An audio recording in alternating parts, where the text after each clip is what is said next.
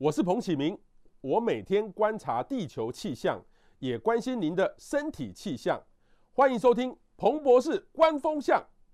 今天呢是十月十三号呢，对台湾而言是很重要的一天哦，因为今天开始我们回来呢。就不必再隔离了哈，我们国门就大开了。这个呢，其实对我们非常重要，因为过去两年呢，我们回来要隔离，我也被隔过十四天哦，很辛苦哦。但是呢，还是有一些我们潜在的阴影在那个地方。例如说，呃，最近有一个新的名词，各位不知道有没有听过？免疫负债哈，免疫负债，为什么叫做免疫负债呢？得没得过的反而是会是一个很大的负担吗？呃，我们今天呢，特特别邀请到我们的好朋友哈，林氏璧。林医师到我们现场跟我们讲一讲，说我们现在如果要出国，该怎么去面对现在的疫情呢？又到一个新的阶段了，是不是最后一次了？还是后面还有我们要关注的一个事情？最重要的呢是，请各位呢赶快把今天的内容分享出去。呃，纵使呢你现在要准备要出国，还是要有一些基本的知识来应对未来的挑战哦。好，我们非常欢迎林氏璧林医师，林医师你好。哎，彭博士好，各位雅虎 TV 的观众大家好。好，林医师其实呃前一阵子从日本。回来之后，你最近又要再去日本吗？十一月中有计划，现在还在写稿，写稿哈。好，各位可以去多看看林医师的日本自助旅游中毒者哈，我是忠实观众哈，每次一直看看看，自己心里面就很想要去了哈。好，林医师，什么是免疫负债？呃，这样的情况是什么意思？而且呢，我最近听很多朋友说，一直提醒我，你因为我十一月要去埃及，是他说，哎、欸，彭博士，你一定要先去打流感病毒，呀，哦，真的很重要吗？呃，免疫负债这个词，我们在去年的冬天之前开始，国际上有人讲这件事，因为当时大概是防疫的第二年嘛。那全世界因为新冠的关系，戴上了口罩，勤洗手，然后这样的防疫强度之下，很多传染病都不见了。这不是只有台湾哦，台湾大概这到现在防疫快三年了哦，我们几乎看不到流感重症，那个已经两个冬天流感完全没有流行哦。嗯，嗯，那防得非常好。那夏天的肠病毒其实也几乎见不到。那个听说那个小儿科跟耳鼻喉科都生意不好，对对。可是现在这个状况已经改变，怎么说呢？因为去年就很多人担心，因为我们去年其实有一些国家已经防疫疲劳嘛，然后准备迎向共存哦。那所以其实已经有一些有识之士提出，我们要小心免疫负债。这是什么？就是。你想想看，这两三年长大的小朋友，他是几乎完全没有碰到这些流感病毒的，没有碰过没有得过，生过什么特别的病啊。他是在温室里被照顾的哈。那可是，假如现在有一个新的流感病毒重新开始，那我们随着解封，我们国门也开了嘛哈，外国一定会有流感病毒带进来。我们甚至其实已经在考虑是不是要考虑脱口罩了，对吧？有在讨论嘛哦。那我相信接下来原本的。一些呼吸道病毒都会恢复流行，那这个东西在去年原本只是理论，啊，没有发生。可是今年刚刚过去的南半球的夏天，哦，我们已经看到证实了哦，今年刚过去的这个澳洲，然后南非这些南半球智利这些国家的他们的夏天，哦，流感回违三年的一个大流行，而且比之前更严重。嗯，那你可以想象，一个社会里所有人其实都对这个流感病毒已经两三年没得到，欠债，该得的还是要得哦。所以整体对一个流感新的病毒，大家的防御力是差的，所以这是免疫负债的意思。那不要忘记哦，这不只是流感病毒，其他很多病毒它已经好久没有流行了，它其实都有卷土重来的趋势。我们最近在台湾看到的哈。流感是一个，另外小朋友还有一个呼吸道融合病毒，前几天也有上新闻哦，RSV。我们最近已经看到哈，随着这是我们国内流行的图啦哈，虽然新冠的确有一个坡在重新上去，BA 五啦哈，这个没有前面五月那么高，可是我们现在看到前线，不管是加护病房，不管是小儿科，哎，医生又开始忙了。可是这不是只是新冠而已，新冠当然也有高一点，可是其他的，如同我们刚刚说的吼，包括了流感，包括了小朋友的呼吸道融合病毒，或是其他的一些感冒，的确都在增加。所以这是我们整体都要小心。彭博士刚刚说的，我很同意哦。我十一月准备要再去一趟日本之前，我会十四天之前出发，十四天之前我会把流感疫苗打好。那今年这个流感疫苗，特别是假如你过去两年没有打的话，嗯，你只在专注要不要打新冠疫苗嘛，吼，那可是流感疫苗，我建议大家今年要好好的打。嗯哼，好，流感疫苗不等于新冠疫苗，完全不一样，这是两件事情。对对如果要出国的话，两个要一起要分别的打，不能同时打，对不对？呃，可以。今年我们特别还规定，我们今年台湾是十月一号开打流感疫苗。嗯哼。那我们去年其实还规定说，故意要相隔十四天，我不知道大家记不记得？那是因为我们有点怕新的疫苗，呃，会不会在我们身上产生一些不良反应？那你假如两个一起打，你就无法鉴别了嘛。嗯哼。那可是又累积了一年的经验。嗯。然后其实英国有去做了临床试验，哦，到底新冠疫苗跟流感疫苗可不可以一起打？一个打左手，一个打右手，嗯、那他们的结论是 OK 的，OK，就是它产生各自的这个抗体，还有不良反应的比例，其实都不会加重，OK，所以没有问题。假如你需要的话，去一趟就好了，去一次打完，打完。我有这样打过，其实。哎、欸，说真的，打还是有一天的时候会酸酸酸酸的、痛痛的。可是普遍上还是新冠疫苗会比较不舒服。OK，对，流感还好。Okay. 另外一个呢，就是说第四季的这个疫苗呢，嗯、还真的是需要打吗？次世代疫苗的这个东西其实有一点难回答，嗯、因为很多东西其实是还没有资料的。那就像我们前阵子十月十一号开始，其实已经说继续往下可以施打的年龄层往下了哈。十八到十四岁也可以了哦。那我跟大家提醒一下，之前我们已经开放的两种人，第一阶段、第二阶段。第一阶段是六十五岁以上嘛，嗯，或是有一些慢性病的人。第二阶段主要是医护人员这种前线作战的人哦。那可是我要跟大家讲，第一个目前批准的次世代疫苗。哦，双价你知道吗？它这个疫苗里面有一半是原本的病毒株，有一半是台湾现在打的是 BA one 的啦哈。世界上很多国家也都是 BA one，那美国是做了 BA five 这样子哈。可是我要跟你讲，这些次世代疫苗现在我们打的 BA one 只有免疫桥接的资料，所以就是他去做了哦，他发现综合抗体可以有效的增加，嗯，几千人的一个临床试验而已。可是它到底可以让你有增加多少的保护力？而这个保护力有多持久，这是没有答案的东西。好，那 BA five 就更妙了。我我之前可能有跟大家解释过哈，BA five 是目前只有动物试验的资料，它连那个人身上的免疫调节都还没做出来，正在做啦哈。嗯哼。那可是其实美国就因为你看已经到了北半球的秋天，那天气已经变冷了，他们觉得不能等下去了哈，所以其实他们也是九月初就已经开打了。那现在已经几百万人都打下去了，我相信再等一下子了哈。临床试验来不及做，可是它事实上已经打了几百万人，它一定会有初步的一些安全性乃至有效性，是不是真的可以防感染的效果，陆续会发表哈。所以有了那个之后，我觉得我会比较有资料可以劝告大家谁应该打。OK。那可是你看这个十八到四十九岁，最近很多人在问我。我我是这个年龄的，很年轻啊，哦，嗯嗯、那我都已经打了三剂了，啊，又中标过，我甚至可能还得过感染，对对，对有些人搞不好还得两次，对吧？对，五月一次，最近又一次，哈，嗯、你形同等于已经接触这个病毒五次了，对吧？那这种人还需要打吗？我跟你讲，答案很可能是不需要的。哦，除了我刚刚说的，其实效果不一定多好，哈。我我们知道那个免疫桥接跟原始的疫苗打起来，它大概可以高到接近两倍的综合抗体。可是问题是两倍，你觉得很多吗？嗯嗯，我不觉得很多哦，因为你看这些一只一只的变种病毒，它其实就是一直会有免疫逃逸，它每一只变了改头换面之后，这个综合抗体又一直下降。嗯嗯。这个降的可不止两倍啊，所以我个人觉得还是一件老事情啊。你不要以为什么次世代疫苗听起来好炫哦，所以我一定要强打。No，我不觉得是这样。请回到一个观念，现在打新冠疫苗其实就跟我们刚刚说的流感疫苗一样，不是让你防感染用的，是让你万一感染可以有效的防重症用的。所以我才说，假如你是这个年轻年纪族群的人。之前没有慢性病，你又得过病，其实你就算现在再去感染，我相信你也很大的几率就是轻症。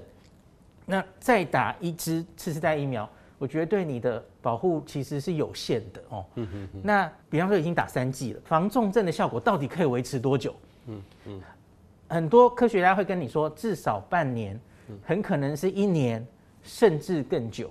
可是我要跟你讲，很不幸的，我没有更多答案可以告诉你。可不可以到十五个月？很难，因为现在世界上要做这样的研究已经越来越困难了。因为多半的人其实很大比例都是感染过，加上打疫苗过。所以你要如何去好好的分析？哎，只打疫苗三剂的人，他到底可以维持多久？所以现在来说的话，这个次世代的疫苗呢，在本土等于是开放十八岁以上的登记，现在真的是爆满。我多讲一句好了，我自己觉得，与其去抢这个次世代疫苗，打第四剂、第五剂，可是我觉得还是最基本的，不要不要忘记，疫苗是为了防重症。然后你这样一剂一剂打下去。我们现在哦，彭博士，我给你个数字，嗯，台湾七十五岁以上的老人家，嗯，超重症风高风险族群，到了我们今天都已经国境要解封喽，嗯，还有接近两成的人是一针都没有打过的，哦，这太危险了，哎，很危险，这群人非常危险，可是除除非他，那他说我都不出门啊。可是你不可能躲一辈子，因为我们已经要开国了，对吧？这不是这几个月防疫的问题而已，哈，它接下来就是根深蒂固了。与其去追逐什么多少人去打了第四季，我觉得回头我们高风险族群，六十五岁、七十五岁以上老人家，到现在一季都还不愿意打的人，他去打下那一季或两季，其实远比一个十八岁年轻人去打第四季有意义的多。你说流感跟这个？呃，这种新冠可以混着打，我不管打莫德纳次世代或是 Novavax 都可以一起，对不对？可以，都有研究，都有研究，这全部英国都有去做过研究。OK OK，那是是有科学证实的。可是我要说，这个研究都是十八岁以上的人。哦，OK，所以小小孩，因为你知道新冠儿童疫苗，我说的是五岁以下了哈。美国也是今年六月才通过 EUA 的嘛，嗯嗯，所以他目前还没有资料。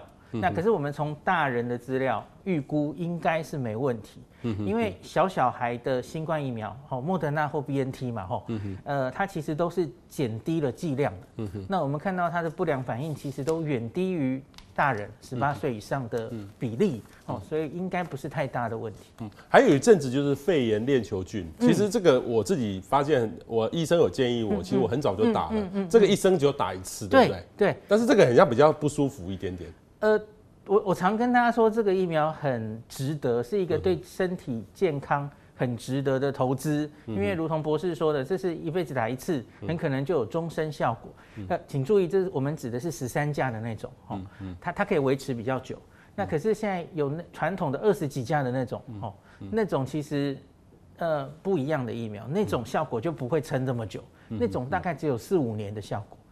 那呃，我自己没打过，不是很确定 不良反应哈。可是这几种我们提到的疫苗，还是新冠这个 mRNA 的疫苗是比例上最比较不舒服的疫苗。OK OK 好，另外一个呢，就是说这个天选之人哈，就是说很到现在为止，其实还是有些人没有这个中标了哈。啊，这个但是呢，到底说。因为这个是有没有确诊啊？现在用快筛了哈，用快筛其实有时候快筛试剂哦变化也蛮蛮大的哈，所以到底怎么去看说天选之人，到底说这个人是太厉害了呢，还是说他自己根本确诊了自己都不知道？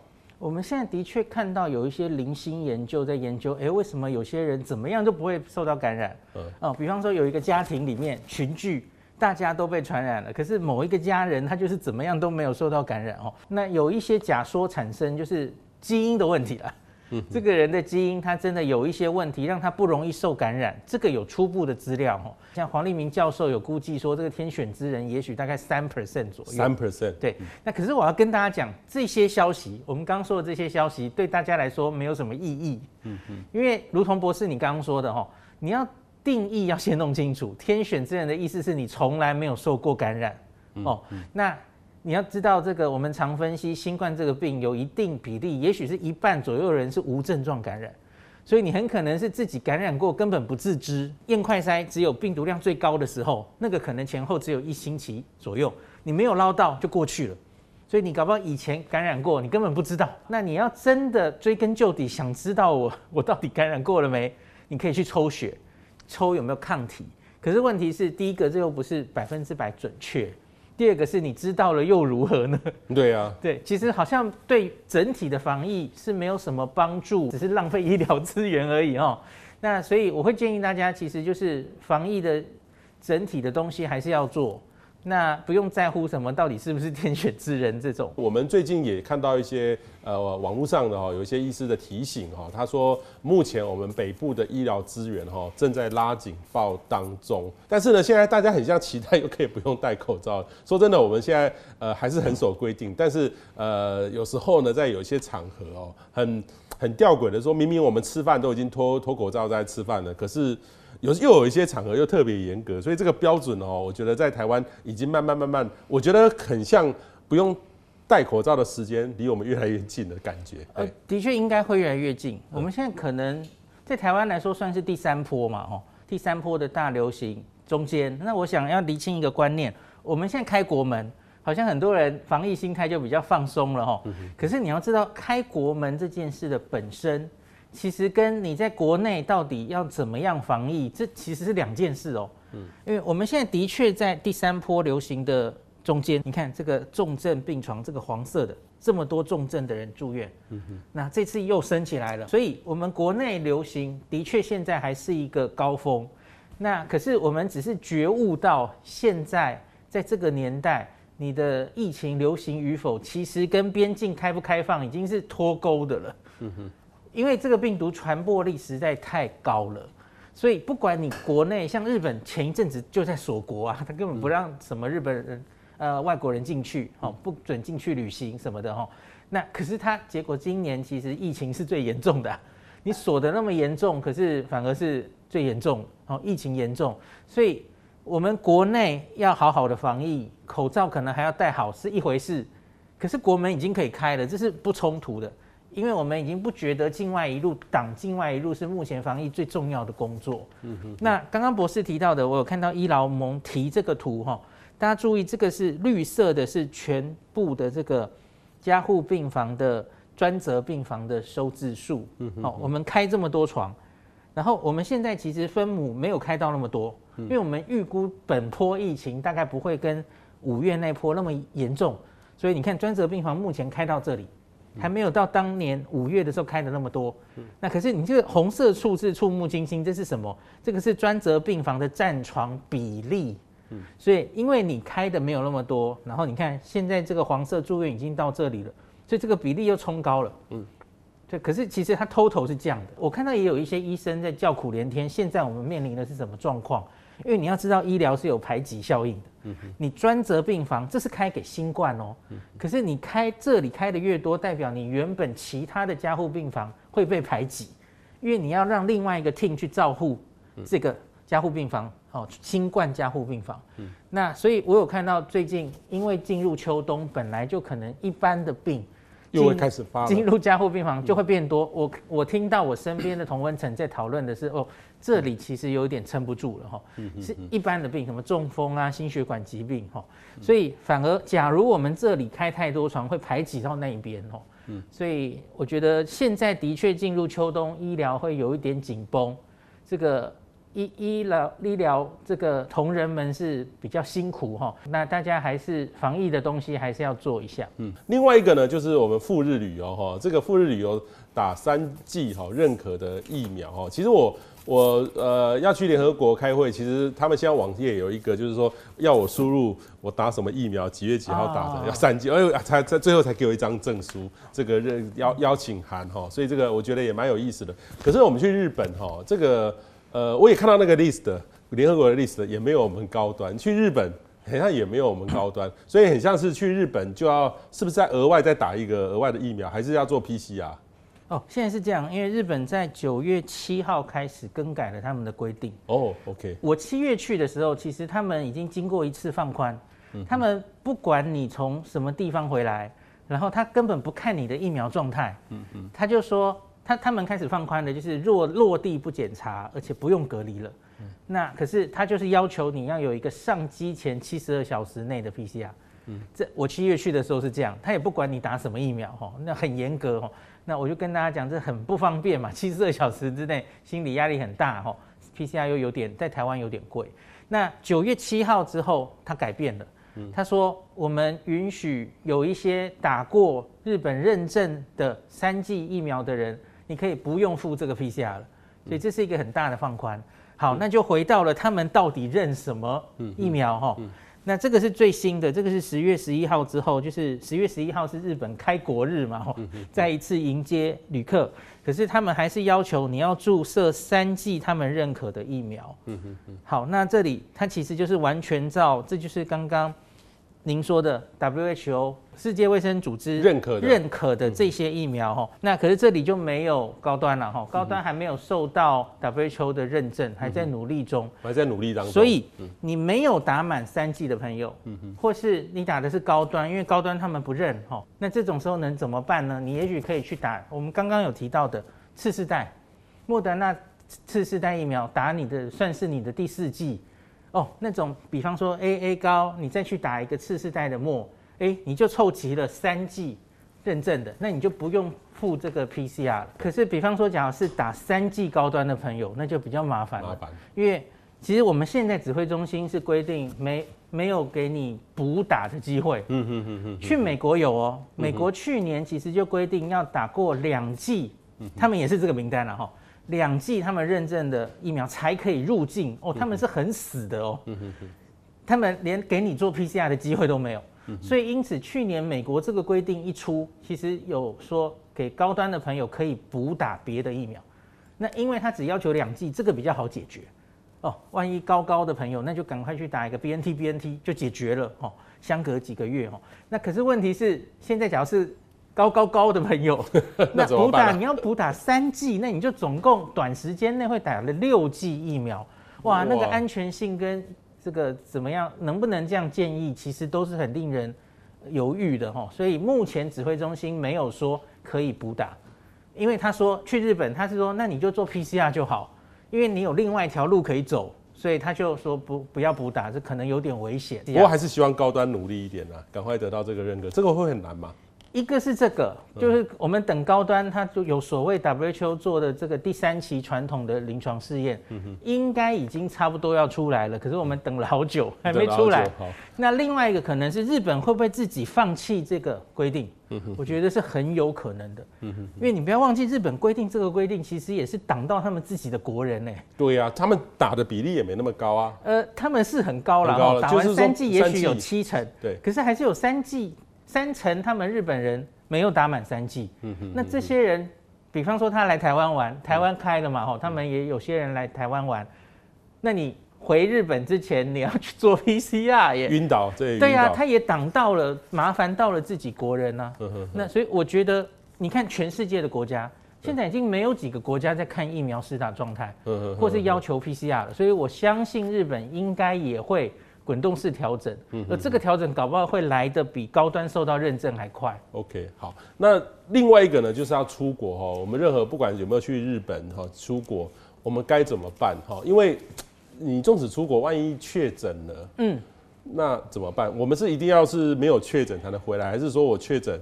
呃，还是可以坐飞机回来，这到底要怎么去处理？我我第一个就想到买到医疗买一些医疗险，可是呢，我就想说国内的保险公司应该最近很惨很惨，所以他们大概不大愿意哈保这样的一个医医疗险出来。我们该怎么去处理出国的事情？我先回答医疗险这里哈，这个旅行平安险或是可以给付医疗这部分的险，的确如博士刚刚所说的哈，经历保单之乱之后，对。旅行暂时没有人给付，没有哦。对，可是最近啊，最近有一间很勇敢说我们可以给付，那我相信可能会越来越多了哈。那另外就是看你去的国家，我熟悉的日本的话，日本的公司有出这样的保险哦，所以你你可以去保那个，然后网页其实都是英文或中文，很好保。我我七月去就有去日本当地的保险公司，是的，是的。但是我们我们是到日本去再再下单再去直接买。没错。因为它就是有锁日本 IP 哦，你你要到那里，然后上网才看得到，才能进去保。那他是说你下机五天之内都可以保，那最长可以保到三十一天这样子。然后保费其实不贵了哈，那可是它最多可以给付你的医疗费用，可以到日币一千万。日币一千万？对对对，还蛮多的哈，还蛮多的，蛮多的。非常建议大家一定要保。那特别是有新冠的重症风险因子的人。哦，比方说已经五十岁、六十五岁以上的朋友，这时候要出国玩的话，哈，保险要保一下了哈。那年轻人当然发生重症的比例低哦，可是我觉得其实有点像是你出国，假如要开车，不是有人也会要你要保全险什么的？对啊，都要买。我觉得其实保一下比较好了哈，发生几率低不代表不会发生嘛哈。那另外就是这个出国确诊的话怎么办？哈，你看我们这个是呃我们观光局规定的，当然这是跟团啦，可是我想自由行它也是参考，我给大家看一下哈。你假如现在去跟团去日本，旅客的话，他会建议你吼，境外确诊，自采检日起七日内应该暂缓搭机返台。可是人家说我不要申报就好了，你不知道，没错，没错，很多人会这样。这个就是一个规定，呃，好，可是它其实没有什么强制性。嗯，那可是我要跟你讲，你现在去参加任何的团，吼。呃，规定是这样规定，所以你假如跟导游说我不舒服，哈，然后导游帮你做个快筛，哈，哎，阳性了，导游会叫你脱团，脱团去找个地方隔离起来，然后七天后再上飞机，这很麻烦，很麻烦。那另外这个状况其实每一个国家不一定一样，因为你要看那个国家是规定什么。我跟大家讲，日本，日本现在其实即使确诊都不一定要隔离。哦，因为他们在九月底已经改规定了，他们不需要每一例都通报了，他们只要通报那种六十五岁以上有重症风险因子的人。哦，所以你是一个三四十岁的人，哈，呃，我个人觉得就如同刚刚博士说的了，哈。就当黑数吧，就做自己做好自己的风险管理。对，对你，你知道你自己确诊了，你带个快筛哈，然后带一些药物。我其实七月去上一集应该有跟大家分享嘛，我就带一些药物。我我预期我可能会有什么症状，那反正我就家里准备这样的药物哈，然后也不用真的去看日本看医生，因为很贵嘛。那然后你假如不想变动你的机票哦。其实你就戴着口罩，甚至两层口罩，戴着 N 九五然后不要到处去乱摸，然后不要传给别人。我觉得你坐原本的飞机回来没什么问题啊，因为现在又不是清零的时代。嗯，我觉得大家也不用有这种罪恶感了哈。我个人觉得这个原则，希望他还是七日不要搭飞机的这样的事情哈。规定是规定啦，可是我觉得这些规定应该都会滚动式检讨的。嗯哼，哦，就他他七日的原因是因为我们现在在台湾确诊的还是要七加零，哦，理论上七天在家里居家照护，对不对？那其实很多国家有些是五天呐、啊，然后有些根本是没有强制要你一定要隔离，他只是建议你要在家里休息。哦，那日本现在应该是五天，然后而且你这五天其实不要上班，你还是可以去。买东西耶，家庭必必须的采买，它是让你去的。那所以我觉得每一个国家都不一样。那你去旅游之前，可能要确定一下每一个国家当时的防疫规定。那随着这个我们越来越与病毒共存，大家对对付这个病毒的心态，就像一个流感一样哦。那我相信会越来越宽松的。可是大家就是这个是后疫情时代出国一定要注意的，要做功课的。好，我觉得。今天十月十三号，国境门户大开，就是进入一个新的防疫的方式。所以刚刚林氏璧医师跟我们讲的哦，请大家赶快分享，早一点知道，早一点做准备。我们本地或者要出国，都会面临到一个新的，跟以前的思考是不一样的。我们先准备好，有这个知识，就可以避免不必要的恐慌哈。谢谢林医师，谢谢大家，我们下周见。谢谢大家。